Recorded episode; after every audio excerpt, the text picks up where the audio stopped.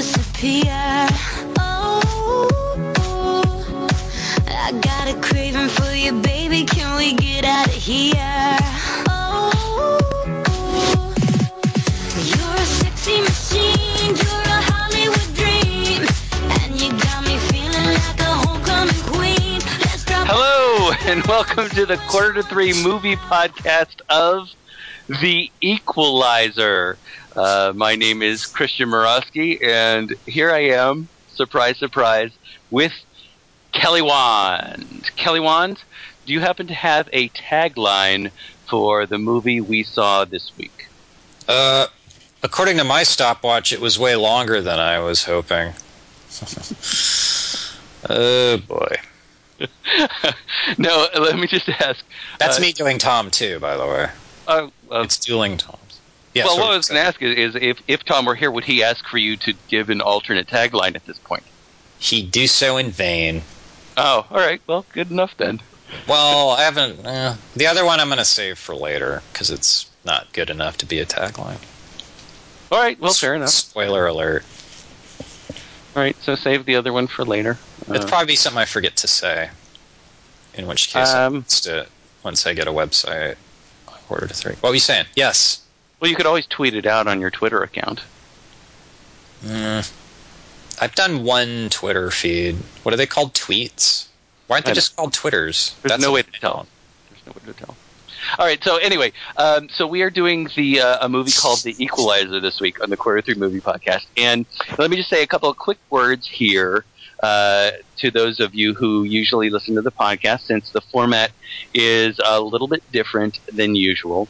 So we wanted to say a couple of things, because usually it's three of us, and for 5 years it has been three of us and only three of us, Tom Chick, Christian Murawski, and Kelly Wand doing the Quarter Three Movie Podcast.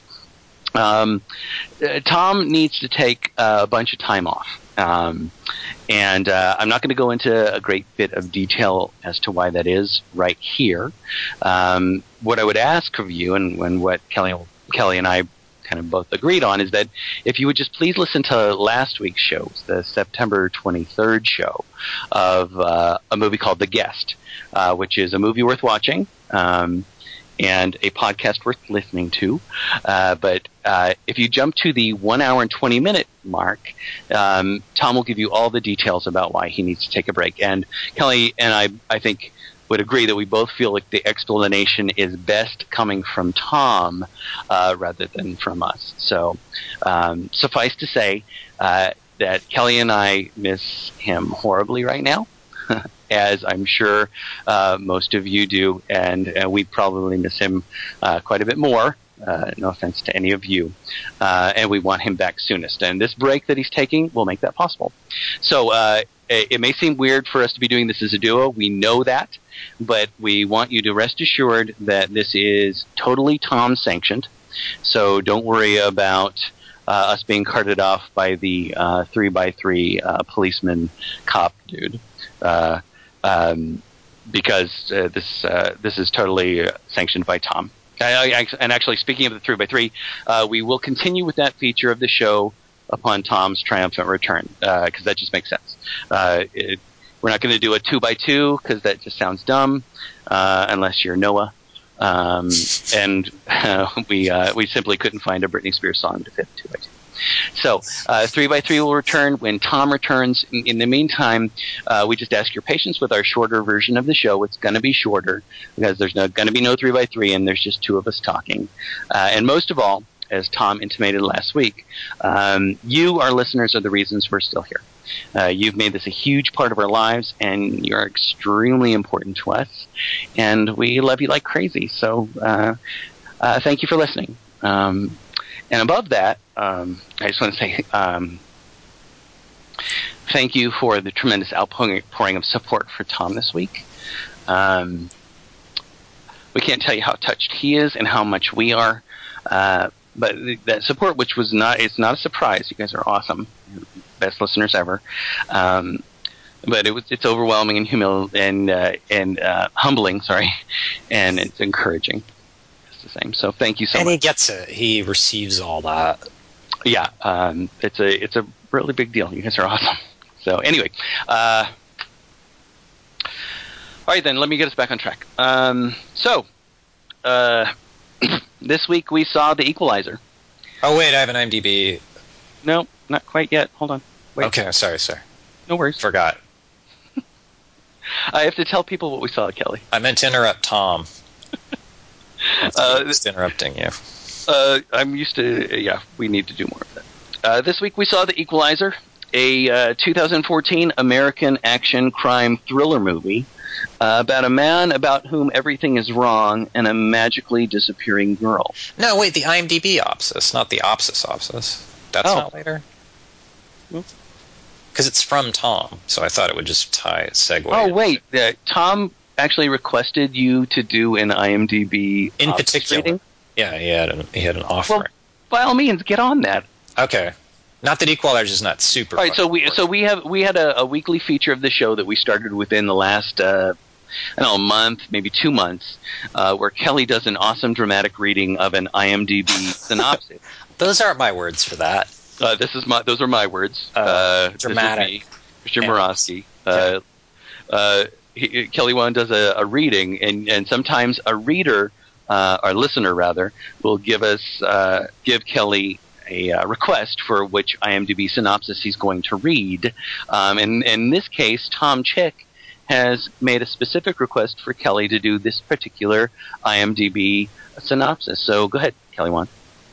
I mean, it's not. I'm not just going to do every single thing he lobs me, obviously. 90% of it's terrible, usually. We trust your discretion. Go ahead. But this one's really good, I thought. Wait, so is the guess... You're not going to guess this, because I don't... Okay, here we go. 9 men and women gather at a house party. The men are disappointed with a woman's appearance. People try to lighten the mood, but there is an awkwardness. The house party ends. Dates among the 9 men and women begin. Tom picked that for tonight. Is it from the movie You're Next? No, that's 10 people. Oh, my mistake. And it's not a house party. It's a mansion party. and there's not many dates after the party, I don't think. So the movie's called Vortex of Love. What? Tom didn't give context for why he picked it or whether he likes the movie or not. But clearly, he liked it enough. Clearly, Tom found the words "Vortex of Love" on the internet through his own means, and I just carried the ball off the field over the cliff. How about me, Coach? Aw, see, sports. We're both. See, that's what Tom never got about us: is we're both athletes. That's right. And mathletes. So wait, you're telling me that Tom made you do a synopsis for a movie called Vortex of Love? Yeah. It's the first time I heard from him in a couple days. Here. That was it. Is that your impression of Tom? Her. Well, that's how the email was. We talked tonight. He can still talk good. All right. That's fine. But the email was simply here. Vortex of Love need have no context, I think he would say. All right, I will honor his wishes for you to read. That's what he wanted. What just happened was Tom's desire. So Vortex of Love, you're welcome, from Tom. All right. A love letter to the listeners. Better than ever. All right, good. Cast. All right, That's awesome. All right. Vortex. All right, so anyway, now I'm going to go ahead and tell us what we saw, as I do every week. Usually Tom says, Dingus, what did we see? And so I'm going to say, this week we saw The Equalizer, a 2014 American action crime thriller movie about a man about whom everything is wrong and a magically disappearing girl. Wait, be more specific. No, I will not. Okay. She's not specific, so why should I be? It was directed by Antoine Fuqua and written by Richard Wenk, based on the television series of the same name, written by Michael Sloan and Richard Lindheim. It stars Denzel Washington, Martin Csokas, David Harbour, and sort of Chloë Grace Moretz, or as some people call her, Chloë Moretz Grace. Oh my God, that's who that was? That's who that was, sort of. Oh, she's everywhere. Not everywhere in this movie. I'm getting for you, J-Lore. That's what she's thinking. Insane. Yeah, that's my theory. Good luck with that. The Equalizer is rated R for strong, bloody violence, sound language, and language throughout. Not sound. Why are you doing that? And language throughout, including some sexual references. Because they don't show anything. You just hear the chook. You're supposed to go, oh, God. Wait. Like celery. Ugh. Okay, sorry. Don't tip your hand yet. Hold on. I don't. That's hand tipping? Celery? Yeah. That's true. Two celery hand tipping. All right, I don't know what kind of sexual references are related. Disregard my celery reference. I apologize. Too soon for celery. It is way too soon for celery. So Tom handed me a bunch of numbers for this movie. Was that what you were... Before the podcast, going, no, we talked about this. No numbers. Like, you tried to get out of the math part, but he's like, no. Well, there's going to be math at the debates, as it turns out. The Equalizer has a Rotten Tomatoes score of 59%, and Metacritic, which is a blah blah blah of all the blah blah blah. Tom says this much better than I do, so I'll learn the pattern. So a Metacritic score for The Equalizer is 57. Anyway, this The Equalizer opened huge. It opened at number one. Soft weekend. With 35 million. Oh. Not that soft, Kelly. It's the fourth. These are all solid numbers that Tom has handed me. I agree. I should just say our research staff here at Quarter to Three handed me these numbers. They're hot off the presses, and this is the fourth biggest September opening. The first one is Hotel Transylvania. That's the number one. The second one would be Insidious 2, and the third is Sweet Home Alabama. So this is fourth episode of Sweet Home Alabama. Those are interesting notes. This is a huge opening for this movie. They did not expect this movie to open this big. Wait, how far behind Sweet Home Alabama was Equalizer? Well, Sweet Home Alabama was 35.1, and this one is 35. Oh. I actually have no idea if that's... Bitter rivals. Wait, what was the second one? The second one was Insidious 2. First question, there's an Insidious 2? You've seen it, come on. I haven't seen either of them. I get them mixed up with Sinister. I get all the one name... Oh. Yeah, that's right. Annabelle, if it was an adjective, I'd get confused with those. And I can't remember which one has Vincent D'Onofrio online.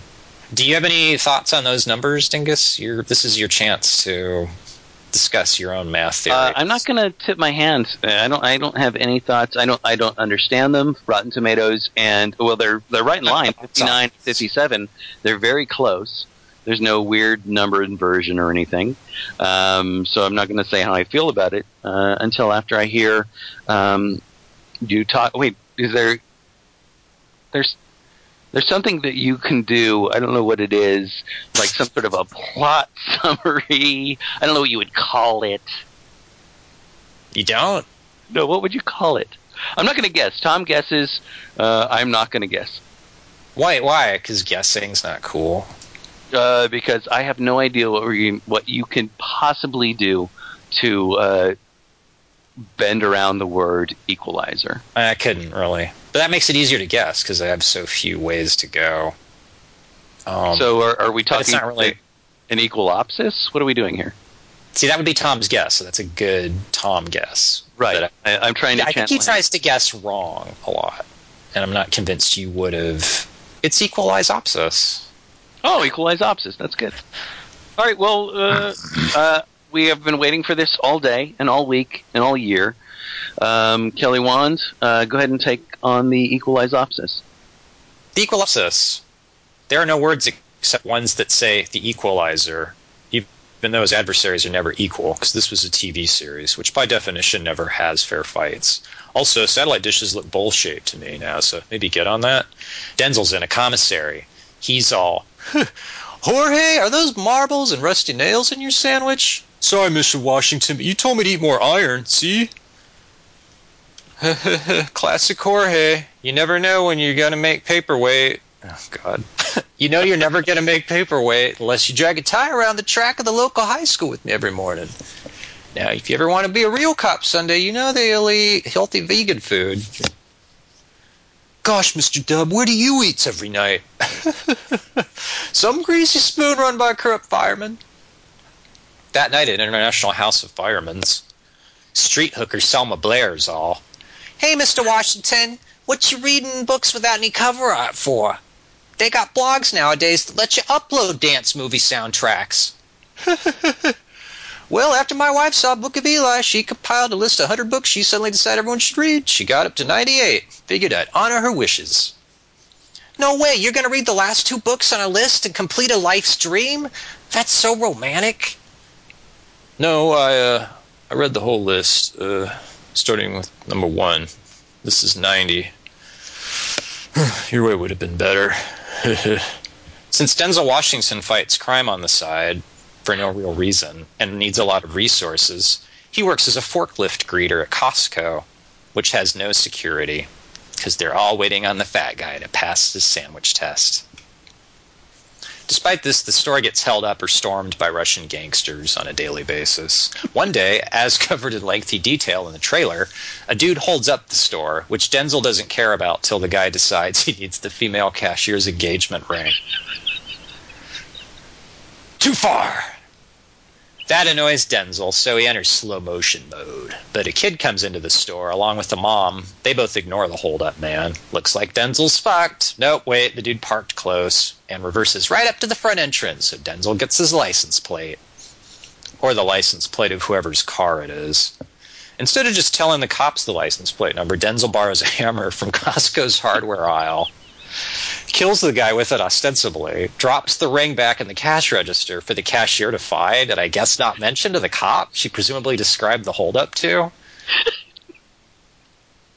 The fuck? That's all the trailer, by the way. Every single thing I just said. No way, you're kidding. I swear to God. They show the ring, they show her finding it at the cash register, they show the license plate. It's so weird. What? Like, this is the money. Here he comes. Look at him. Take the hammer off that shelf. Then Denzel wipes the hammer down with a towel, presumably also borrowed, and strolls off, wiping his hands with a big smile and says, "Justice served." Really, dude, you can't just buy a hammer? Meanwhile, back at the diner, Denzel starts his stopwatch, organizes his silverware, then stops the stopwatch and goes, 13 seconds, carry the 20. "Hey, Mr. W., what you reading? The Silmarillion? What the fuck's that, a YA book for grown-ups?" He starts his stopwatch and goes, He stops the watch, looks at the time and frowns. Then he's all, "Now, Selma, you know eating all that sodium bicarbonate's bad for that heart of gold of yours." "Aw, shucks, Mr. W. Hey, can you give away the ending of all the books you read so I don't have to read them? Does Bilbo kill the dragon?" "No, he gets shot with an arrow by a character you never heard of. Just like The Equalizer. Then everybody fights over the gold and dies. Then some eagles show up. It's a classic." "Willikers, so it's a happy ending? I'm still not listening." Then the guy's nephew has to throw a ring into a volcano, but a cannibal trips into the volcano. Then some eagles show up." "Gosh, Mr. W., history's boring. Why don't they just all be friends?" "Well, volcano's got to be the volcano. Eagle's got to be the eagle." Denzel goes to work. Some dipshits he works with keep hassling him for what job he had last. No one ever asked that. He tells them he was one of the monkeys, so they download an app. He goes back to the goddamn diner. "Hey, Mr. W., what's that book with the red cover?" It's irrelevant." "Speaking of which, I made you this mixtape, just like The Guest. I assume we have the same taste in music since we love the same food." Her phone rings. She's all, "Hello? Salvi, no, please. That guy always beats me up. Can't you find somebody else, like my crying best friend character?" It's like Edith Bunker as Chloë Grace Moretz. She cries and runs away while Denzel walks along behind her. A fur-coated limo pulls up. Some dudes get out, and since she's a valuable asset, punch her in the face. Denzel looks so disapproving they give him a business card that says Russian hookers on it. Then the car drives away, and he ignores the license number since they gave him the card. I kind of picked up. He goes to a Russian office and tries to give the Russians $9,000, I guess he borrowed from Costco's cash register, so they'll pick on chicks he doesn't spoil book endings to. Like, who's he? Instead of shooting him, they laugh, so he rearranges some desk skulls, then the guy's door, then kills them all with bartending implements. Then he raises his stopwatch and goes, "Damn, forgot to set it." The mob sends a guy to kill him who looks alike a Russian version of Carl Urban's chin in Dread. Did you like that guy, Douglas? No. Well, they're both... It's Martin Csokas. Come on. Oh. He looked like... They've both been in Bourne movies. He looked like Agent Smith. They both have very much Lord of the Rings chins. Let's say that. It's Celeborn. That was Celeborn. No, it's not. Oh, that's Agent... So it is Agent Smith. You're right. It's what's his name? From Matrix, you mean? Hugo Weaving? No, Hugo Weaving is not... Oh, it's Elrond. All right, whatever. Elrond. How dare you? How dare you mix your elves up? They're two different forests. Lee Pace is the only elf character in Lord of the Rings I care about. And the only character you care about in Guardians of the Galaxy. Yeah. Everything. Denzel fakes air sickness by boiling honey on his leg. Getting back to the Opsis. I lean over to the music sitting beside me and go, "He doesn't use the stopwatch as a timer when he boils stuff." Denzel persuades the bouncer to take him into a warehouse full of sweatshop gunmen by getting him hooked on carbon monoxide. He somehow manages to overpower the 90 gunmen off screen without firing a shot, then fires all the old ladies who work there, gives them a couple 20s for their decades of service, and sends them out into the streets to get robbed. Denzel Washington tricks the Russian by taking pictures of him in his car, then goes to a house that has Bill Pullman and an old lady in it. How dare you? How dare you? What? It's Helen Mirren, right? It is not! It's, Patricia... It's Melissa Leo. Come on. Don't make me come over there. I swear to you. Well, by the way, Helen Mirren is damn sexy, so shush. No. Oh, what do you say about Melissa Leo? That's me. See Melissa what you just Leo, did? She's no Helen Mirren. Let me just say that. Helen Mirren and him talk about nothing until the old lady tells him, "Yep, he's Russian." She's not old, I guess, Melissa Leo, right? But she's like the mom in whatchamacallit, The Fighter.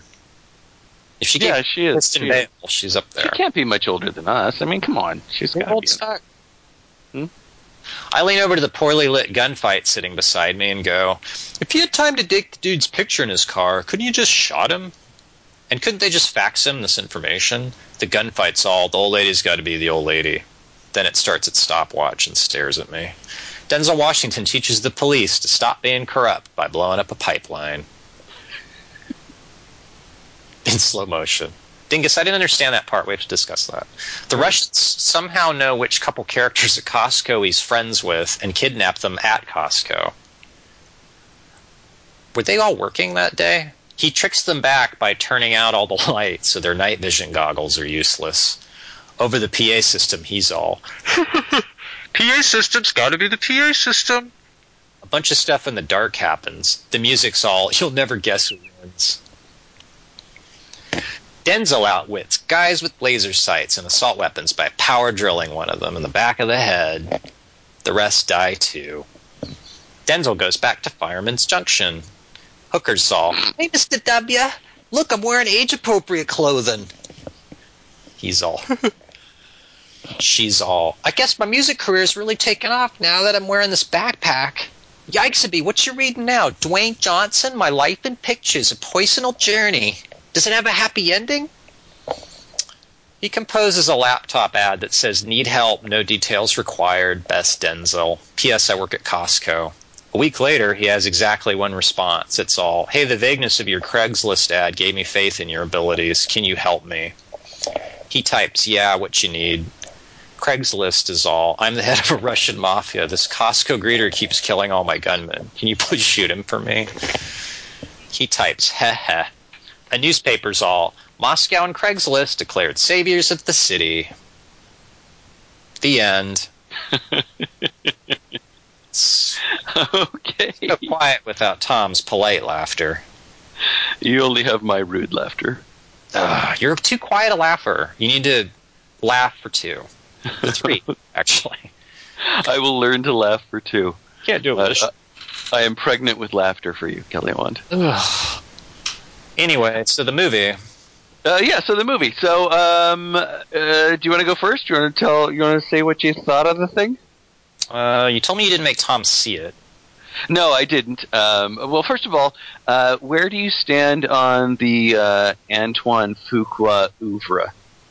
I like Training Day a lot, although it kind of jumps the shark at the end, and I kind of wondered if this movie was like a rematch between Denzel and the Russians from Training Day ending. Right. Which was like the shark jump ending part, like, wait, what? That happened? And then it's like this whole movie's, wait, what happened? That. What do you mean it jumps? What do you mean Training Day jumps the shark? I mean, I don't want to give away too much about Training Day, and not that, I mean, it's an older movie, but what do you mean it jumps the shark? Because I watched most of it this week just to get a sense of the atmospheric stuff that Antoine Fuqua was going for. I think it should end with him and Ethan Hawke fighting to the death instead of what winds up resolving the Denzel Washington storyline in that movie, which apparently was at his request. His request was that he be taken out by Russian gangsters rather than... Yeah. Or definitely he had to die. Yeah. But I didn't see... Or wait, you know which... There's an Antoine Fuqua movie that I kind of like. I kind of like King Arthur for some reason, even though it's kind of dumb. Oh, I like that movie a lot, actually. Yeah, I'm with you on that. I was totally surprised at liking King Arthur, and I felt pretty embarrassed by liking it. But I think, first of all, the cast is phenomenal. Yeah, and I think it's got and I kind of liked it.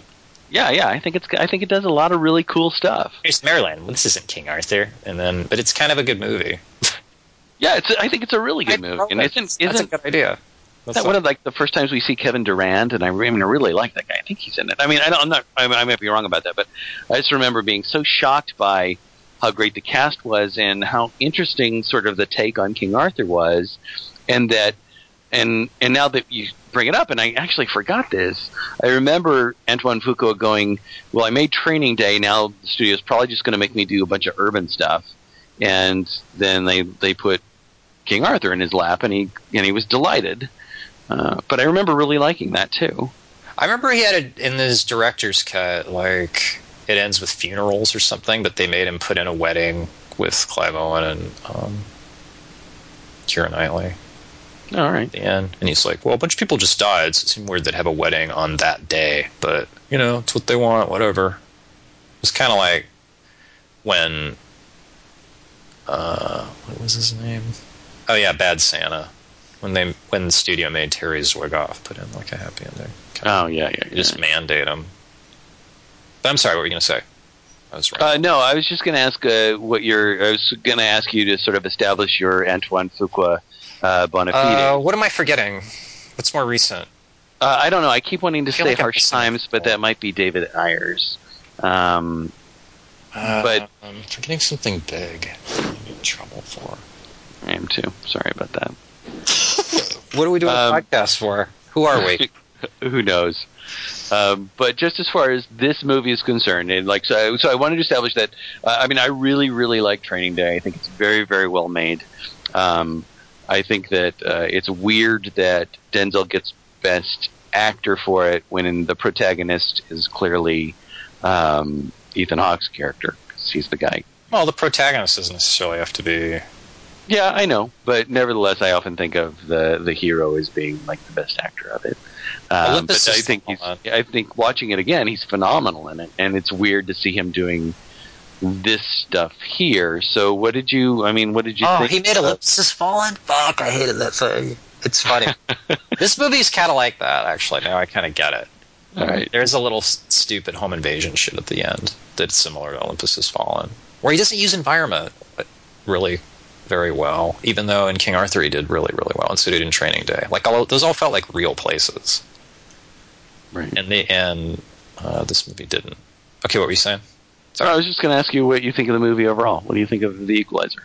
Are you I thought it was boring and so fucking long, and I didn't like anything in it. You didn't like anything in it? I like Denzel's acting, it's just it felt very formulaic and boring. Yeah. And predictable and kind of random. Like, the whole thing's just about what you would think it would take him a day to handle.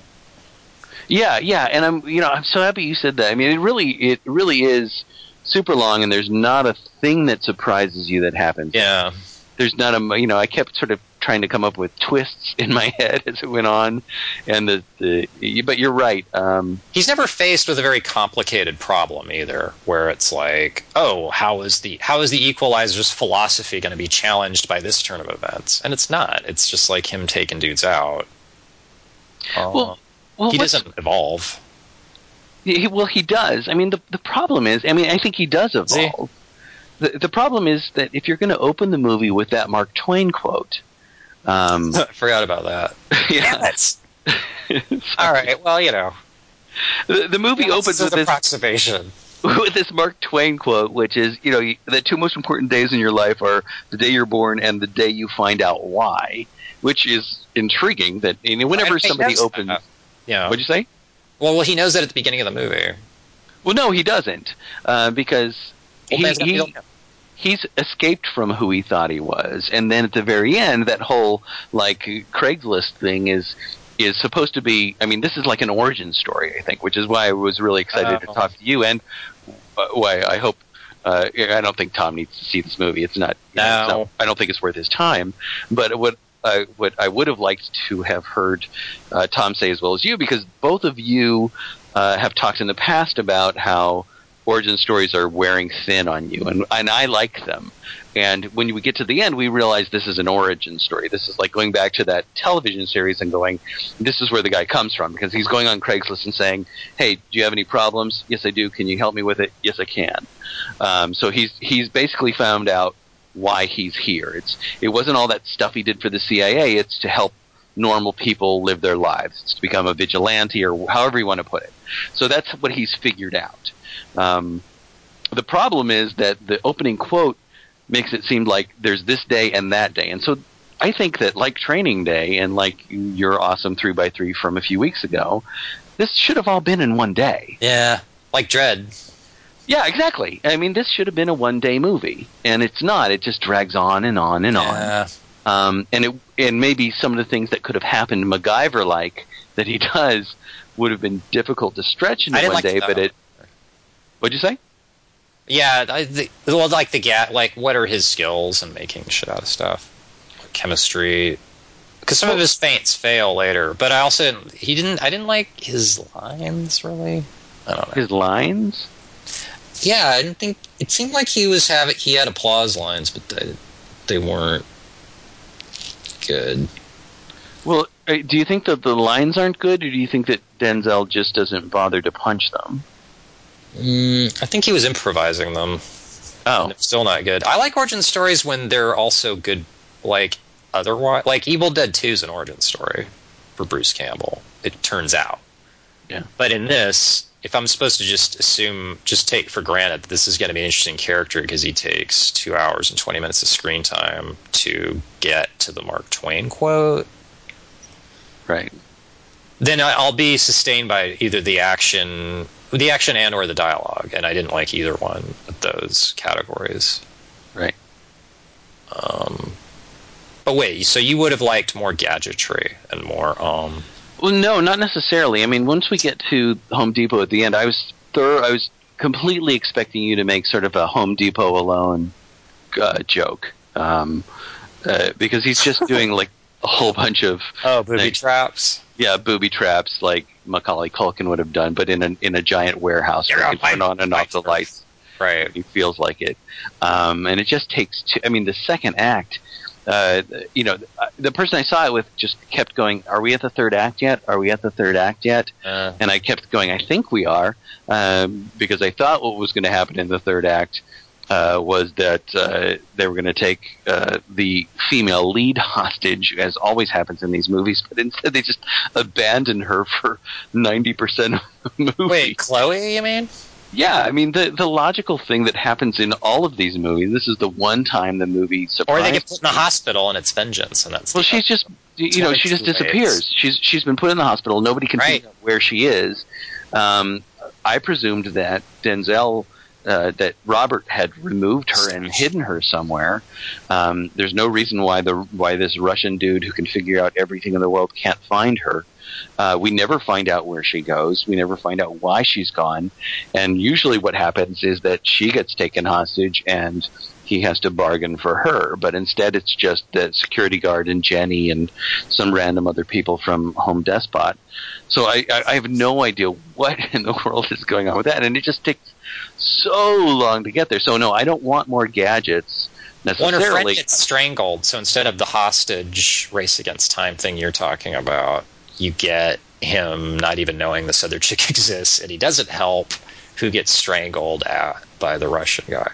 Well, he met her and he was nice to her, and he made an impression on her. But yeah, what do we get out of that? It's another body. Yeah. There's nothing really there other than she's another basically. She cried and died. Exactly. And she also gives Martin Csokas a little bit of extra information so that he can find Denzel Washington. But basically, she tells him that he's black. I mean, she provides him with the information that the guy who came to visit Alina was a black dude. And Martin Csokas was like, oh, well, there's only one black dude who ever entered the Russian club, and now I'm going to find him. You strangled her? I'm going to go to Helen Mirren's house. And Bill Pullman! Explain the Bill Pullman thing. Bill Pullman... Dude, I can't explain why the two of them show up. It's so... Are they supposed to be such great... Okay, so it's based on a TV series that I've never even heard of or watched. I guess it was with a British dude. Yeah. Did you watch it ever? No. It was something that my parents would have watched. I mean, this is back in the era of when the heroes of television series were old people. Now they have to be teenagers. We were kids. Yeah, now we're old and they're young. But... I'm assuming that the Bill Pullman thing was so arbitrary and Melissa Leo, obviously they were on the TV series and they're supposed to be fan. Oh, really? I'm assuming just because that's the only explanation that occurs to me. I didn't even care enough to look it up to find that out. Well, it certainly makes no sense, and it's just a waste of time. Exposition. Going out there and having her helicopter go out there. I mean, this isn't all of any of the information that she hands him in that file is stuff that, you know, because he's the super secret amazing dude, could have found out on his own if the screenwriters bothered. Yeah, now I cannot for the life of me figure out why we divert out to their estate. Here's a file. Yeah. Oh, they handed him the file. Okay, now I'm invested. Right. I hope they're in it more. Because they hand him files, so... And then nothing... Mr. Pullman, here's the script. You do something very important that the character in the third act realizes about the antagonist. Okay, what were you saying?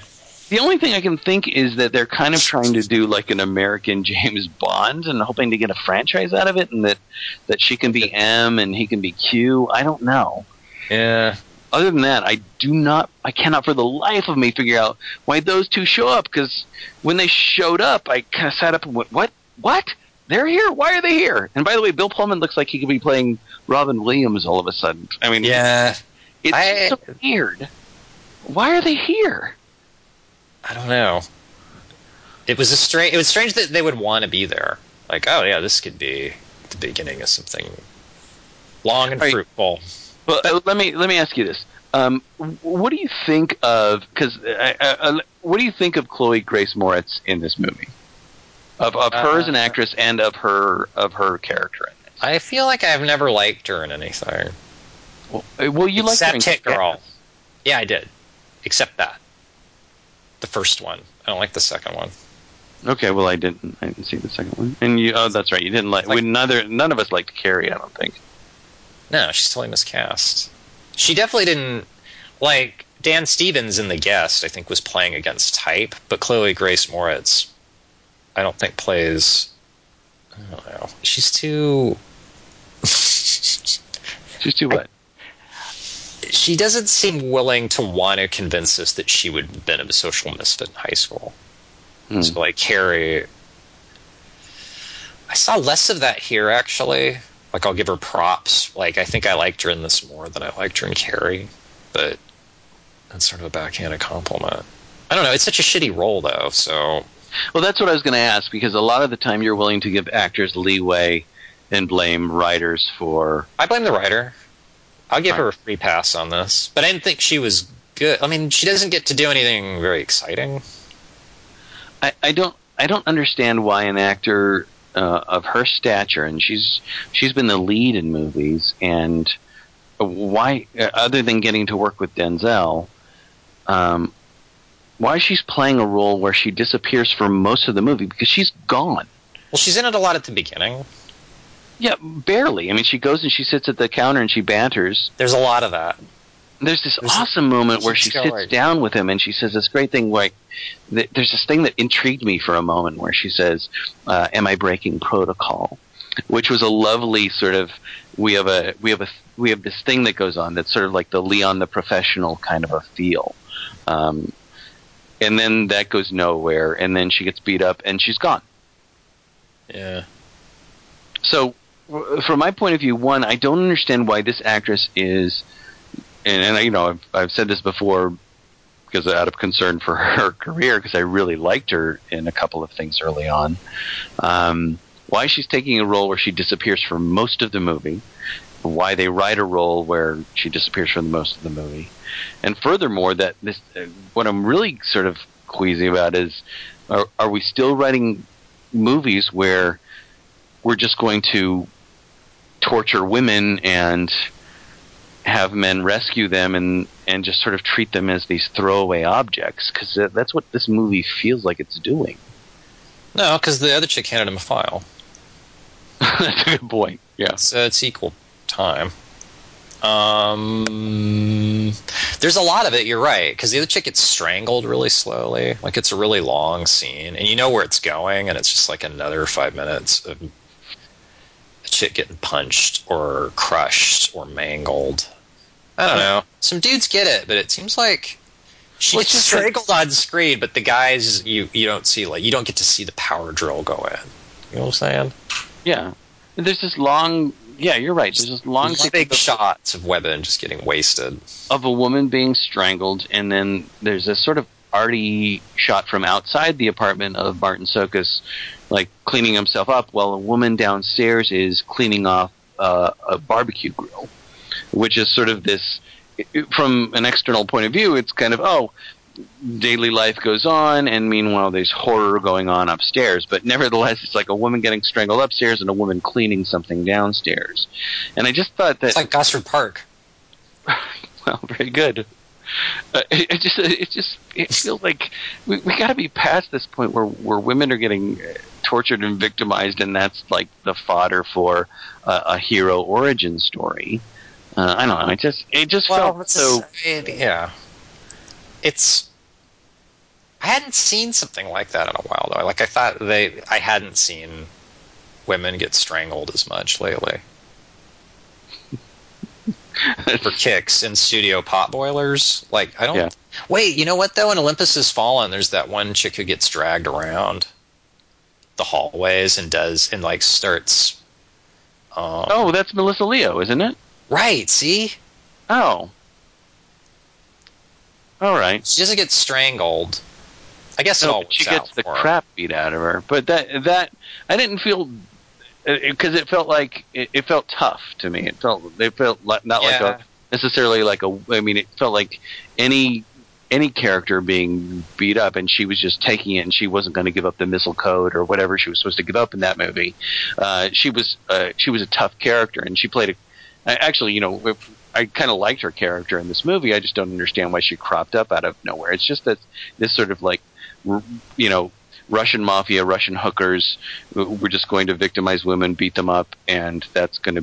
why did you like her character? I like this idea that she was this, that she had been his CIA runner or his boss in the CIA, and she doesn't work there anymore, but she still does consulting, and she can fly off at a moment's notice, get the information that he needs and give it to him. And then she tells Bill Pullman he was asking for permission, and I basically gave him permission to take out these cops and take out everybody, and she has the authority to do that. She's just like this woman of power, and I think that I think that Melissa Leo has the sort of gravitas, the bearing to be able to take that on. And I like the fact that Bill Pullman sort of seems like her partner, but her sort of like, I will do, you know, her lesser in a certain way. Or he's not, in it less. Yeah, well, certainly. So I don't like, I just don't understand why she shows up and she's just not doing anything. It's just a weird the male-female balance in this movie is really weird to me because of the way the women are victimized. It's just weird. Because Keira Knightley was a fucking badass Celtic warrior in King Arthur. Yeah. And so you know, early on you kind of. I kind of shut you down when we were talking about the rating a little bit. I don't remember that. Understand. Yeah, I do. I was just like, because I wanted to save a little bit of that for this point, because I know that whether it's R or PG-13 matters to you. Does it matter here? My bar's gotten pretty low on that. It gets lower every year because there's so many different. Like The Dark Knight somehow feels like an edgier movie than a lot of ours. Like The Conjuring's are, isn't it? Yes. I don't remember. It's hard to tell. Why am I invoking that movie? Well, I don't know, but so many R's this year have been soft R's. Yeah. And this one has a weird. There's a lot of squishy sounds in it. Yeah. It's a loud movie. And for some reason I saw it in IMAX, I think because the timing. What? I know. I felt stupid even saying it. It was like $20 to see the fucking. Are you kidding? Equalizer. Oh, I just go, fine, all right, it's $7 more for pretty much the same size screen, because Orange County IMAX is an IMAX. Okay, great. Let's just get it done. Get it in the past. Get to the opposites. Fuck this. It'll be great. I'm going in hostile and I'll emerge converted. And I just stayed, sat there fuming for 2 hours and 20 minutes. Really? You're not even going to give me anything. The R rating seemed. I mean, I think you seem to when you're disappointed in a movie, I've noticed you say, "Oh, it hasn't given me anything I haven't seen done better in other things," and that's how I felt here. Like none of the. There wasn't a single thing where I went, oh, but what about the power drill scene from Equalizer? Like, no one will ever go, dude, you got to see this one part in the Equalizer because blank. Like, nothing in it stands head and shoulders over any other. Like, it's lamer than Assault on Precinct 13, either version. Yeah, all right. R-wise and content-wise. I don't know. Am I being too... There was one... I did kind of like when he... I can't remember if it was his first meeting with his adversary, but he and the Russian dude, he just kind of walks into the restaurant, like Dirty Harry kind of, and goes, hey, I'm offering you a way out. And the guy's all, thank you. And he's like, you're welcome. And then, like, hands him. I kind of like his cash there. Oh, I love that. I actually really, that was really my favorite scene. Yeah. They were both seemed to be bringing it on. Like, I kind of believed the scene was actually happening. Yeah, I agree with each other up. They're both professionals. The dialogue wasn't bad in that part, I thought, for me. I thought the dialogue was funny. It was like Heat, where you wait for Pacino and De Niro to get a scene together, and then they only have that one scene. Right, yeah, that's true. You're talking about upstairs in the Russian club, right? Yeah, near the end. Yeah. No, near the end? No, wasn't it? Like before the gunfight that went on longer than the Death Star battle. Oh, wait, are you talking about the very first time when basically it's revealed that he can do all this stuff, when he goes and he offers them the $9,800? No. What are you talking about? When he meets the Russian guy later. The Martin Csokas guy. Martin Csokas, thank you. Okay. That is a better mnemonic device. The Russian guy. I apologize. But just say Celeborn. Wait, so you liked the first thing. Yeah, I loved that club scene. See, here's the thing. Go ahead. Well, the trailer for this movie I sat through, and it sort of turned me off because it was really spoilery, and it kind of gave away that whole scene too, in addition to the hold-up thing. So I went into that scene kind of like, all right, I know what's going to happen, and he's going to over. What are you doing watching trailers? Because they make me. I got to get up. Who makes you watch that? Who does that? Oh, The Equalizer, Denzel Washington. Well. I'll just watch a little of it instead of Get Out. Kelly!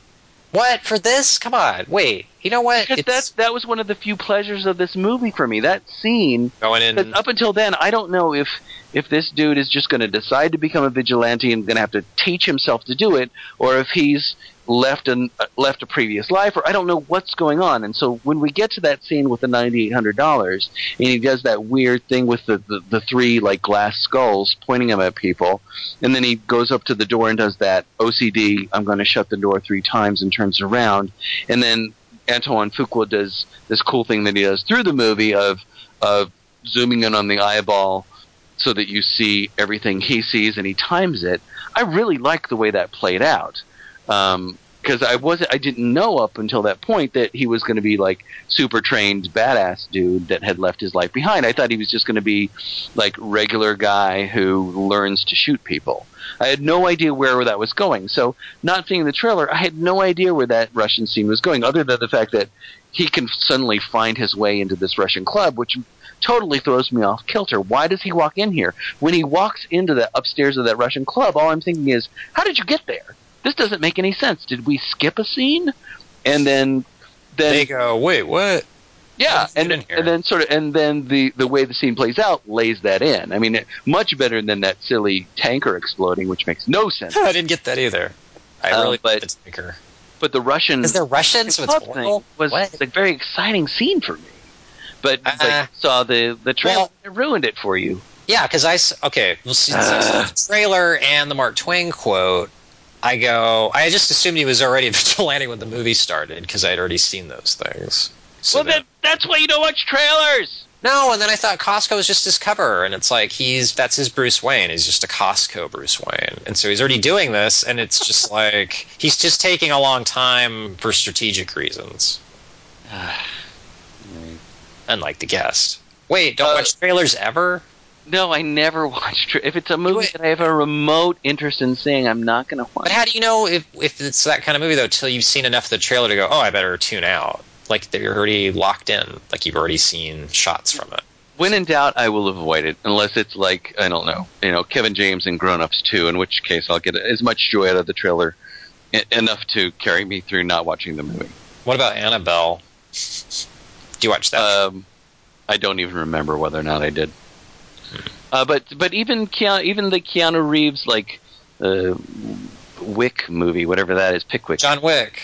I'm not going to watch that because I love Keanu Reeves because of Constantine, so I'm not going to watch that trailer. I mean, he's 1 for 72. You're not going to watch the trailer? No, I'm not, because whatever joy I might get out of the movie, the trailer's going to rob me of that. So, but anyway, what I was going to ask you about, because I don't think watch that one needs to be R.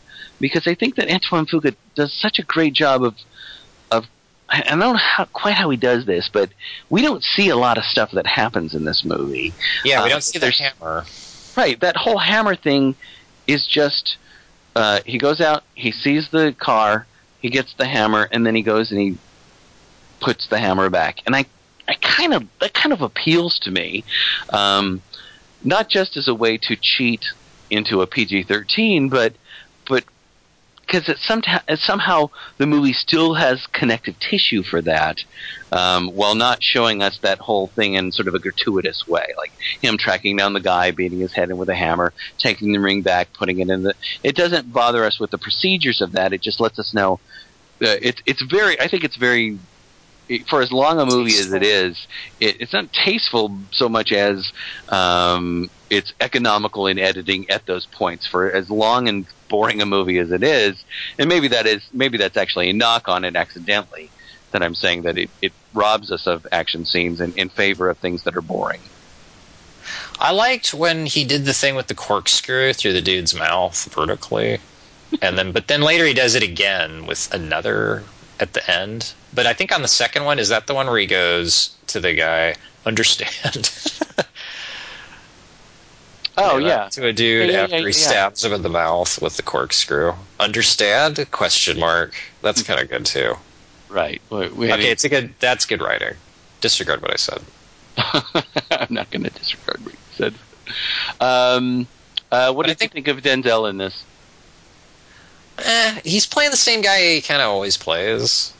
except in Training Day, where he plays a guy that he always plays, but with a creepier smile. But he's playing the Two Guns guy, who just kind of can walk into a place where he's vastly outgunned, and it doesn't matter, because the edits are such that he whips out a pistol, and then you cut to a guy getting shot through the heart with a submachine gun going off randomly. And so I'm just assuming it's like, if they just shot it in long shot, it'd be like a found footage movie. No, it was not, but it makes it's kind of funny because there's this weird drift up shot when they're in the Home Mart, where they get to the top of the ceiling in this warehouse, and the camera is peeking from behind one of those bubble cameras that are all over, that are ubiquitous now. And from that point of view, I could see this totally being an Equalizer. Yeah, an Equalizer. Yeah. There's a lot of security cam stuff that this could have totally drifted into that, and it kind of made me think of the way End of Watch plays with that, but this movie isn't quite clever enough to do that. I remember that. Yeah. Is that supposed to, like, it's supposed to go and see this could happen in your city? I don't know what it's supposed to. I think it's supposed to be Chekhov's bubble camera, but nothing really becomes of it other than that sequence in Home Mart at the end where the guy can see the security cameras and Denzel's in the doorway. Did you see Melissa Leo hand him the file on a security camera? I don't think so, no. Oh. Until you said Two Guns, all I could think of was how much better and more interested Denzel seems in this than he did in Safe House, where he just seemed bored out of his mind. Oh, yeah. That's another time where he's kind of playing the same dude. Who's the other guy? Ryan Reynolds, right. And he's awesome. He's acting his ass off. I mean, the Safe House is fairly standard and pedestrian. Oh, yeah, and Denzel just sort of sleepwalks through it. But Ryan Reynolds outacts him in that. Just working his tail off. And I was just so impressed watching how hard he was trying and how much effort he was putting into it. I was just like, bless your heart, you were trying so hard. And plus that was coming off of you having suggested we see Buried and how much I love that movie. Oh, yeah. And I just couldn't be more pleased, and I just was like, "Why, Denzel? Why can't you at least rise to his level?" But maybe at least he's doing more here. He wasn't playing maybe the same kind of guy though. Like it was supposed to be. Like he was the hostage, and Ryan Reynolds was supposed to. Maybe I'm not remembering the movie very well. No, he does badass shit in it. He's supposed to be. I mean, they capture him, they waterboard him, and he can stand it when nobody else in the world can. He's supposed to be a super badass dude, isn't he?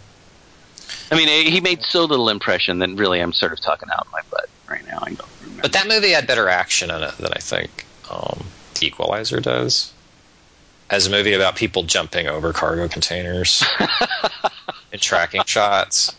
I preferred when they did so in Safe House. Okay, fair enough. Well, as this, these cargo containers are Costco cargo. Like, I don't want to see a shootout in Costco. It's not Costco. It's a hardware store. It's like Home Depot. Is that from the TV series?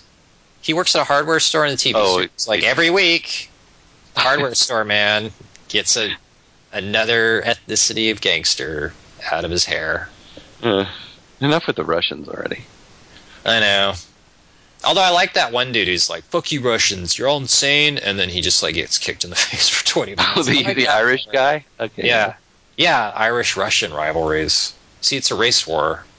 And I did kind of like David Harbour, the guy who's the cop at the end who, you know, he tricks by making him breathe carbon monoxide. I like that guy because he was tricks. That's a trick he plays on him. He tricks him in it. Oh, I see. In your office, I loved that. How dumb I was. Though. No, I'm not laughing. I think it was great. No, I am.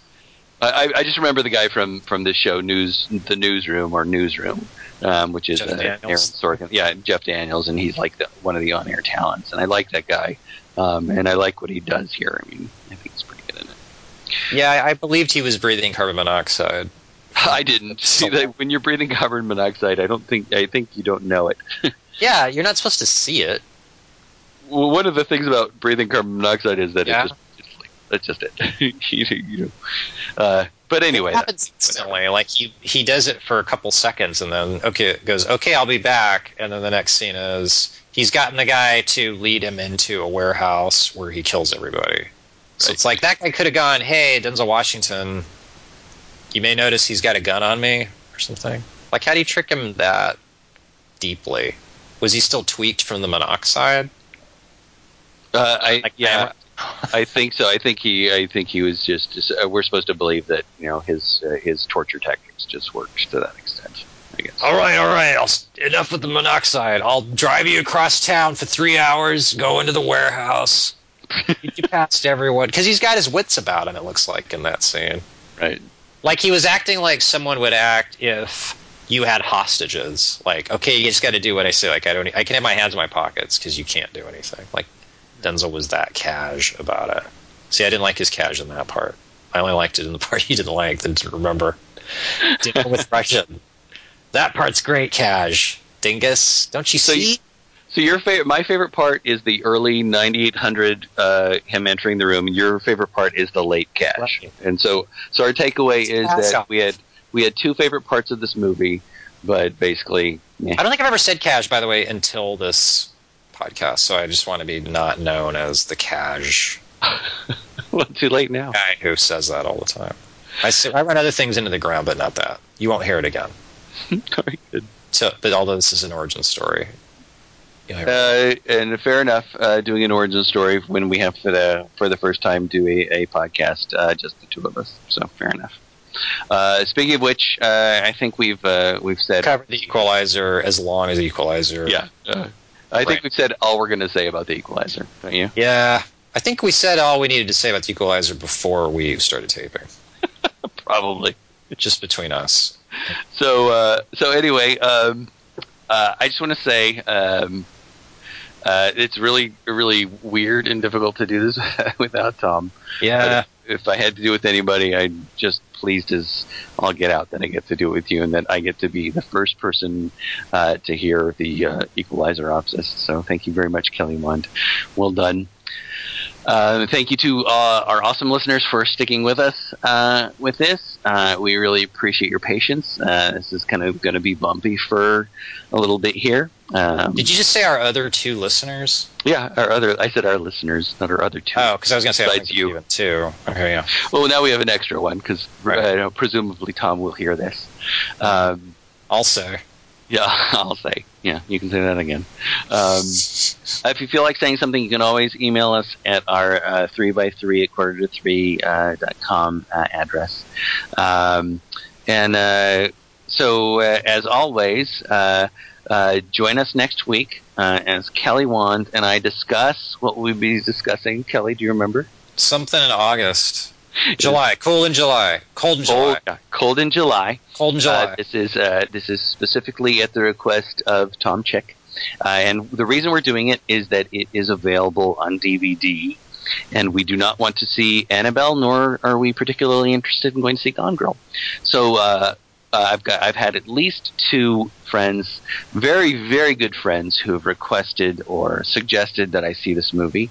I'm excited to see it. We'll see how it pans out. So please join us next week as Kelly and I discuss Cold in July. It is available on DVD. This has been the Quarter to Three Movie Podcast. The 3x3 feature will return soon. Tom Chick will return soon as well. I am Christian Murawski, and I have been joined by the inimitable Kelly Wand. Bye! I look at you and all I want to do is just disappear. Oh, I got a craving for you, baby. Can we get out of here? Oh, you're a sexy machine. You're a Hollywood dream. And you got me feeling like a homecoming queen. Let's drop out of this crowd somewhere no one's allowed. I want you. Yes, that's the theme song from Vortex of Love. Fly it today. Catch the wave.